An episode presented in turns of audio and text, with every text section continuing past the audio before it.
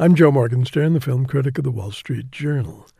Ridley Scott has said that fans of Alien will recognize strands of its D N A in Prometheus.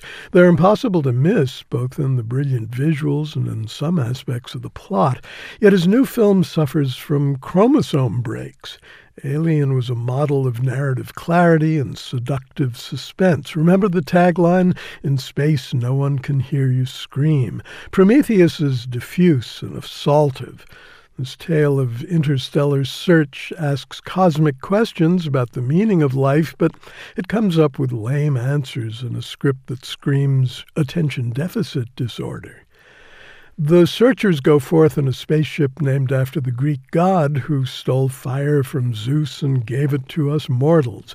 Prometheus is owned by a vastly powerful corporation called Weyland Industries. That makes the vessel a kind of private enterprise, and its diverse crew promises the pleasures of good pulp, while that distinctive D N A promises the revulsion of gloppy gelatin.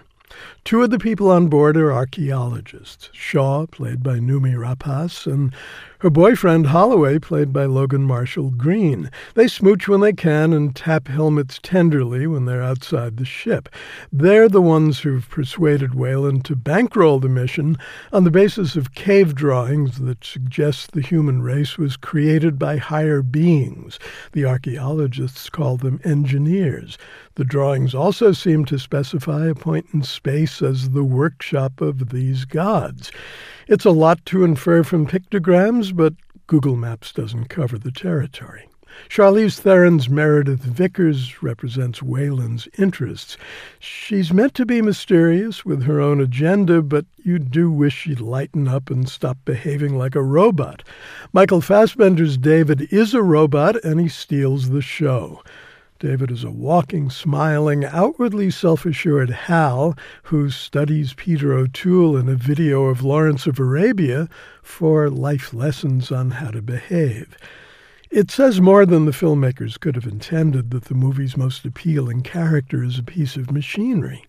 This is because the humans have either been dumbed down, talking like middle school dropouts, or written with suffocating self-seriousness. The script seems to have been bolted together by engineering apprentices.